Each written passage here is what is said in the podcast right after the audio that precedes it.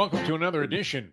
Peel yourself off the Monday, oh, off the Mat Monday uh, edition of the morning briefing. I, I need to peel myself off the mat. after, uh, series of uh, wins, and uh, also uh, it seems like uh, an insurmountable number of brutal beats uh, that took place over the weekend. Very exciting all the way around. Uh, I'm Jeff DeForest. That's Mike Luby Lubitz here on NoFilter.net. And, uh, you know, it was great college football activity. Uh, Georgia reestablish itself uh, in, in a just a pummeling, a clubbing of seals type of uh, win uh, against Kentucky, who was supposed to give them a challenge. People were starting to wonder. And that, that always happens, doesn't it, Luby? Where you start to have your doubts about a team. So you're thinking, oh, yeah, I'm going to go ahead and take the 16 and a half. And then you take one right on the chin as they explode out of the gates, uh, the Bulldogs there, and uh, start to make you think, uh, yeah, when was the last time they lost? I think that was like 2011. It's unbelievable uh, what's happening there. So that they reestablished themselves as uh, one of the heavyweights. So you had a great battle uh, going on between uh, Texas and Oklahoma. Great the uh, Red River rivalry uh, turned out to be all of that. You had Matthew McConaughey on the pregame show there on ESPN. He's a big Texas fan, and uh, Texas goes down in brutal fashion as uh, Oklahoma and Texas were exchanging blows all throughout the four quarters of that game, only to have the old cliche apply, which is, uh, I think whoever gets the ball last is going to win this game. And Yep. it turned out to be Oklahoma. And uh, many of the wise guys uh, kind of liked Oklahoma in that game. So uh, that threw a little bit of turmoil into uh, the teams that follow uh, in behind Georgia in the upper echelon of the rankings. Uh, you had the sinking of USC once again as uh, they had to go to double overtime to beat Arizona after uh, being favored by uh, what 20, 25 points in that contest. Uh, a lot of exciting action all over the board. But there, there was one game that came into central focus, and it happened right here, Mike Luby Lubitz, in our backyard. And I'm thinking, and, and, and this comes up a lot. I don't know. Is it always fair to equate stupidity with the large S of one coach's salary?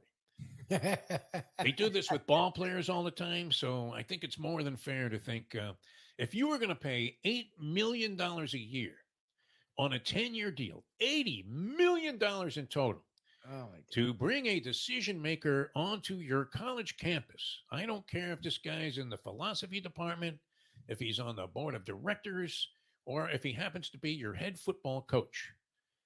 Would a bonehead decision of this magnitude be enough to make you think twice about just uh, about just forfeiting whatever amount of money you had to give away? And we're talking about Mario Cristobal and the University of Miami, which uh, they had this game so in the bag, Luby, that I turned it off and started watching another game, thinking that was there was no way that they could lose. I, I heard you had a similar experience. One of. Yeah, I was keeping track of the game. I, I mean, I'm a Florida State fan, so and the Cane fans have been sort of annoying. So I, I was thrilled to see them struggling versus Georgia Tech, but I figured they'd win. And I just wanted to see how they would do it. And then they either got a first down or got a stop, and we're getting the ball back. And you could do the math, as most people do who've watched football for years, huh? Especially gamblers. 33 seconds on the clock. it was before then. It was like there was two minutes left, and I think they got the got a first down, and I was like, okay, there's literally nothing they can do to lose this game. The game's over. 'Cause- And USC Arizona was a great game that I think was just starting or just started. So I was like, oh, I was into that game. I, I wanted to take a look at Caleb Williams and uh, see, you know, Exactly. if he could throw for 17 touchdown passes in that game. And I stopped watching UM, and then I see the ticker, Georgia Tech scores. I'm like, what? I'm like, how is that mathematically possible? Yeah, it was like uh, waking up after the miracle at the Meadowlands. I remember that years ago. I was on the radio doing some morning drive show, and uh, this preceded the internet. And when you could get, uh, I don't even know if they had score phone back in those days, uh, where you could call, you know, a 900 number, and they would say, um, "Unfortunately for you, you degenerate asshole, your team lost last night, even though you thought they won when you went to bed."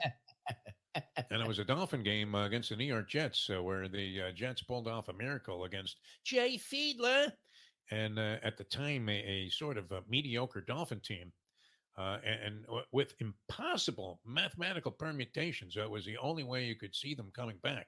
So I'm working with a couple of guys in the morning, and uh, I happened to stay up and watch the game because uh, you know it got to the point after the Jets had scored what appeared to be a token touchdown in the fourth quarter, and I thought, eh, there's an outside chance here. Of course, you know, naturally there was an interest in the point spread. And uh, the two guys I, I was working with, uh, they had long since uh, gone to bed. This game was taking an eternity to finish. So uh, I came in the next morning, and uh, you know, uh, people aren't on computers back then. And No. I, I said, "Wow, can you believe this, man? The, the Dolphins uh, ended up losing that game." And they looked at me like, "What an asshole! How could you even suggest that?" And uh, sure enough, that that was the case. You, you would have thought it was the War of the Worlds, Louis. That I, uh, you know, was Orson Welles, and that the world had come to an end. But uh, th- this was similar. And uh, Mario Cristobal, the head coach who used to be with Oregon, was lured away for big dollars to the University of Miami. It's supposed to be the salvation. There's a history there. He played there. We knew him when he played there. He was a very humble guy. And, uh, you know, he, he was criticized at Oregon for 2018. Uh, they, they have a chance to close out a game, take a knee, uh, call Colin Kaepernick if you don't know how to do this. Just take a knee there. You're not going to create any controversy. You get your victory and you walk out of the stadium and everybody's celebrating and talking about how your team is now 5 and oh. 0. It's literally called the victory formation. When all you can do is win, you do this formation. That's it. It's the simplest thing. What are you worried about? That you're going to botch this snap? It's it's virtually impossible. And even if you do, you're, you're giving the team with about uh, you know uh, 25 seconds to go uh, a- chance to try and go 75 yards, which oddly they did once they got this opportunity. Uh, with no timeouts left, and a team that offensively ha- had been snuffed out the entire night, which was the only thing keeping the University of Miami in this particular ballgame. So uh, he did it before in Oregon, and, you would think that, somebody at this magnitude, this level of coaching, uh, once they had made an egregious, outrageous, uh, getting Joe Pisarcik off the hook type of mistake, and uh, lost a ball game and snatched defeat right from the jaws of victory. If it had happened to you one time, as Sam Rutigliano would say, Libby, one time, you would never make this mistake again. Never, under any circumstances. The Miami Hurricanes have a couple of timeouts, so they have plenty of time to uh, discuss the situation. They have 14 coaches in the press box, 22 coaches on the sidelines. They have analytics guys, they have mathematicians. They have Rene Descartes there on the sideline himself saying, "Hey, 33 seconds will tick off the clock before the 35 second play. What what is it? 35 uh, that they get on the play clock 40. or 40? 40, yeah. 40. All right. Yeah, I mean, 40 seconds, uh, you know, and, and you do the math. You, you're still uh, seven seconds ahead of the game, right? nil. Go celebrate out to midfield. You can meet the coach out there before the clock even expires. I- It's great. So um, what does he do? He hands the ball off, and uh, Georgia Tech, a lowly competitor in the ACC, uh, knocks and derails the Hurricanes off this lofty perch that they were sitting on, where people were starting to actually believe that they're ready to make a comeback. Social media crucifying Mario Cristobal, and, and rightfully so, saying, "How does this guy have a job still?" I, I- I think you know part of the reason, uh, obviously, is the eighty million, but uh, I think they're still paying off Al Golden for his uh, you know lackluster tenure. Everybody in the stadium is screaming, Luby. There's a fat drunken guy in section 447. He's been partying and tailgating since four o'clock in the afternoon. It's now 10 o'clock at night, and he's screaming, "Take a knee, Yeah, well, take a knee." You don't feel like you need to. That's the problem. When when the team takes a knee, you're usually walking down the aisle to leave. You wouldn't even notice. Like no one screams "take a knee" because you assume the coach knows to take a knee. Incredible. I mean, uh, especially since this wasn't the first time. No. I, I know, I know. You're thinking to yourself, hey, hey, hey didn't you say at uh, some point during one of these morning briefings? I know we're just getting to know each other on NoFilter.net. Uh, that you uh, are married three times. You don't need Judge Judy's gavel to come down and realize, uh, you know, it's a fool calling another fool a fool. But I mean, you know, I mean, yeah, I have to say it was costly. Also, I mean, uh, unfortunately, you know, I, I wasn't broke at the time uh, of uh, the uh, dissolution you of many of these marriages. You know. Be better off broke. anyway, hurricane season. Uh, all of a sudden, uh, uh, you know, we had this whole Cinderella thing going here in South Florida, and because of a bonehead move by a guy who uh, you have been critical of, saying that, and and I, I believe this to be true also, and, and I think there's evidence of it that Mario Cristobal, uh, one of those guys with a reputation as a great recruiter. Uh, word on the street is he, he's got uh, you know n- nothing but uh, hamburger all Americans coming to the school from now on, and that's it. And starting next year, you're going to see a growth in the talent pool at the University of Miami that we haven't witnessed here since Howard Schnellenberger was saying, "Oh, why on earth uh, would you not take a knee in that situation, uh, Mario? Exactly. Exactly. What the fuck were you thinking?" Howard had to be uh, just uh, absolutely uh, gleeful uh, from the grave there, as uh, you know the thing he built in Louisville uh, resulted yes. in a victory over Notre Dame, which was another one of those uh, curious coaching games. Uh, I, am not sure what I make. I, I want to like uh, Marcus Freeman. I, I, really do. I, I want to think that this guy is a good coach, but does he not seem oddly detached in these post game interviews, win or oh. lose? Oh, and he sucks on offense he's ruining Sam Hartman. Yeah, like he's not using him at all. They're struggling on offense when they shouldn't. They have a great running back. They are two. They have two great running backs, and they have a quarterback who's been there for 15 years. Like the guy looks like he's my grandfather. Like, why aren't you re- resting it on him more? I mean, Freeman. That's the thing. Everyone likes Freeman. Okay, he's not getting Seems paid like to be a liked. Standout individual, the kind of guy that you would want to send your kid to school to play for except for the fact that uh, you know you, might find him suffering an inordinate number of losses. I can wipe my ass with my Sam Hartman Heisman Trophy money after two games, Mister DeForest. That was another one of those ones. So where you know, I mean, the guy in a sports book there in Atlantic City, where I made the bet, said, uh, "Hey Lou, you believe this guy? He thinks the guy that plays for Marcus Freeman's going to win the Heisman Trophy at quarterback." Not happening, uh, you know, and, and, that was ugly. But uh, Louisville, uh, did we uh, summarily dismiss them w- without uh, giving them consideration? They go into that game at five and zero, oh, now six and zero oh in the season, and that was very impressive. But clearly, I mean, uh, the the bonehead move of the century was uh, Mario Cristobal, and, and, that was on a day where several coaches had blunders, and even of a similar type. The great Nick Saban. Dare we mention this, Luby? What were the odds on this? Was there in-game betting on whether the sideline reporter, who was going to get one uh, gratuitous question with Nick Saban, if uh, he was the winning coach in this game at midfield on network television, uh, was she going to reach into the Jim Gray bag of question uh, approach and uh, say, "Hey, Nick"? What the hell were you doing throwing a pass on first down when you could have iced the game by taking a knee three consecutive times? And then he handed the ball off. Now, it didn't end up in the atrocity that happened to Mario Cristobal in the University of Miami, but had that happened, would they even have had the balls to question Nick Saban about making uh, such a disastrous move? Because uh, he did it himself. I mean, handed the ball off a couple of times, could have taken a knee, clock would have expired. Uh, Texas A&M uh, was uh, running out. they, they had to use their timeouts uh, on the first couple of snaps, and, and the ball game essentially was over. Except uh, throws a pass, runs the ball twice uh, with a handoff out of the shotgun, and, and, then has to have his quarterback scramble around to kill off the final seven seconds, which essentially at that point you would have had to think that the game was out of reach. But you would have assumed the very same circumstance with that University of Miami game. all right, the um, Pros, uh, again, uh, the Miami Dolphins lined it up against the New York Giants.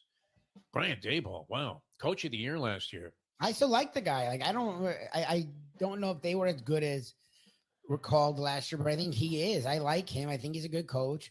I think he's stuck with a crappy team. like, he really is. But how did how did this happen so quickly? I know they didn't have Saquon Barkley in the game. The Barkley's Dolphins everything a high wire act uh, on offense this year. They're, they're averaging over 500 yards a game through five games. Uh, it's unprecedented. They, they have the highest total of offensive yardage through five games of any team in NFL history at this stage of the season, and that includes, uh, you know, uh, the uh, the uh, Rams back in the day under Mike Martz, right? When you had Kurt Warner chucking a rock to any number of receivers that all ran like a, nine five hundred yard dash and uh, they were virtually unstoppable. Uh, eclipses that, eclipses any of the Tom Brady Patriot teams. Uh, it's the highest uh, yardage uh, achieved by an offense through five games in NFL history, and, and it only appears like it's going to get padded a little bit next week. As uh, wow, how inept are the Carolina Panthers, Loopy? Would you not consider this somewhat of a weekly annuity? Can you have a weekly annuity? No, this is like an ATM machine betting against the Panthers in every game against the point spread. When are you line makers going to wake up and make it difficult? I mean, that is just like grabbing chump change, like stealing the uh, nerds' lunch money at school back, uh, you know, in the days of PS 20 in, in, Brooklyn, New York. But uh, uh the, the game, I guess, you know, that uh, everybody uh, had as an eye opener was San Francisco. How much better than Dallas were they last night? uh, Luby. And uh, once again, I mean, Dak Prescott comes under fire as uh, is he somebody that you really think is a championship caliber quarterback? Uh, you know, these attacks on social media can be brutal, Luby, brutal. What worse than that loss I sustained in the LSU Missouri game, where the only thing that can beat you, and it comes into heading once again. And I, I hate to keep referencing this and using foul language on the program, but don't fuck me, gods. Please. Don't fuck me.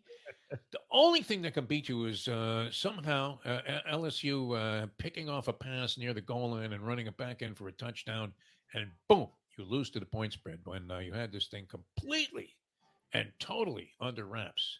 It was that kind of weekend, uh, Louis. Brutal mistakes uh, made all across the board by uh, many, many people, and uh, you really have to uh, question uh, what what what that does to the whole Miami program. As this this astounding turnaround looked like it was already maybe starting to make some progress that they were looking to accomplish with Mario Cristobal, and, and instead he crushes their dreams like a grape, Bluey. well, that, that that's the thing is the next two games are North Carolina and Clemson. like, Good luck, my friend. Easy one. all right, uh, great weekend all the way around. Uh, we didn't touch on baseball. We'll get into that uh, a little bit more. It was a shame to see Clayton Kershaw, who, I'm a big fan of. And I, I know like he's had his struggles in the postseason. A lifetime, he's like he was 13 and 12, I believe, going into this game. Yeah, he sucks in the postseason. Uh, he, he started out, uh, you know, uh, very suspect as a postseason uh, proposition, then seemed to get it together and had some really good outings, and uh, yet uh, overall has been somewhat so-so. So I'm excited for him. He's starting this opening game, and against the Arizona Diamondbacks, who we had mentioned were 50 to one to win the World Series. Mm. So I mean, anybody that jumped in on that now has got a little bit of, you know, doesn't need Viagra to get himself a, a little bit of a jump start on uh, you know just uh, feeling gratified. And uh, sure enough, I mean Kershaw gets shelled. He, he looked like uh, watching uh, you know another one of my favorites, uh, Ali, in that Larry Holmes fight in Las Vegas.